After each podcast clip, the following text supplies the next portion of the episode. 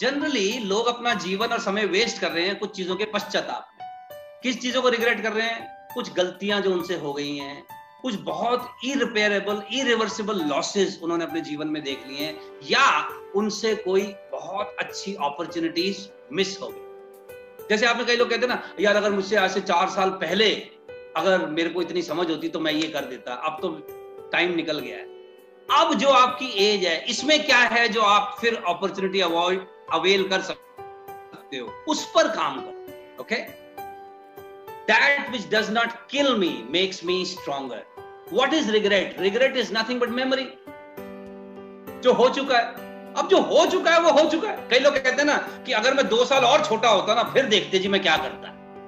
अरे, दो साल और छोटा होता है? कई ऐसे हैं जिनसे आप अभी दो साल छोटे हो। जरा बताना, अब आप उनके कंपैरिजन में क्या कर रहे हो?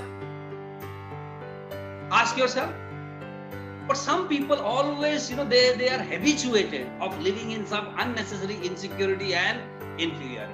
So what is the solution of getting rid of this bad memory unpleasant memory called regret? Simple solution. If you have made some mistake compensate for the loss. uski bharpai kijiye okay? Otherwise you will never get out of this regret. Compensate for the damage that you have created if you cannot do that at least apologize properly and when i say apologize apologize publicly too आपको पता ना real apology का मतलब क्या होता है real apology का मतलब मैं शर्मिंदा हूँ मैंने जो किया है क्योंकि आजकल लोग सॉरी को ऐसे यूज़ कर रहे हैं अच्छा ठीक है यार गलती हो गई sorry now this is not sorry sorry means i am ashamed of what i did and when i say sorry what i also mean is i will not repeat this mistake so there is a commitment that I will not be repeating it. I have seen a lot of people abusing this word sorry every now and then. They are making same mistake every day and using the same sorry every day. Trust me, that's not sorry. That is not sorry. Okay. So I am ashamed. My commitment, I will not repeat it again. And number three, how do I compensate for the loss?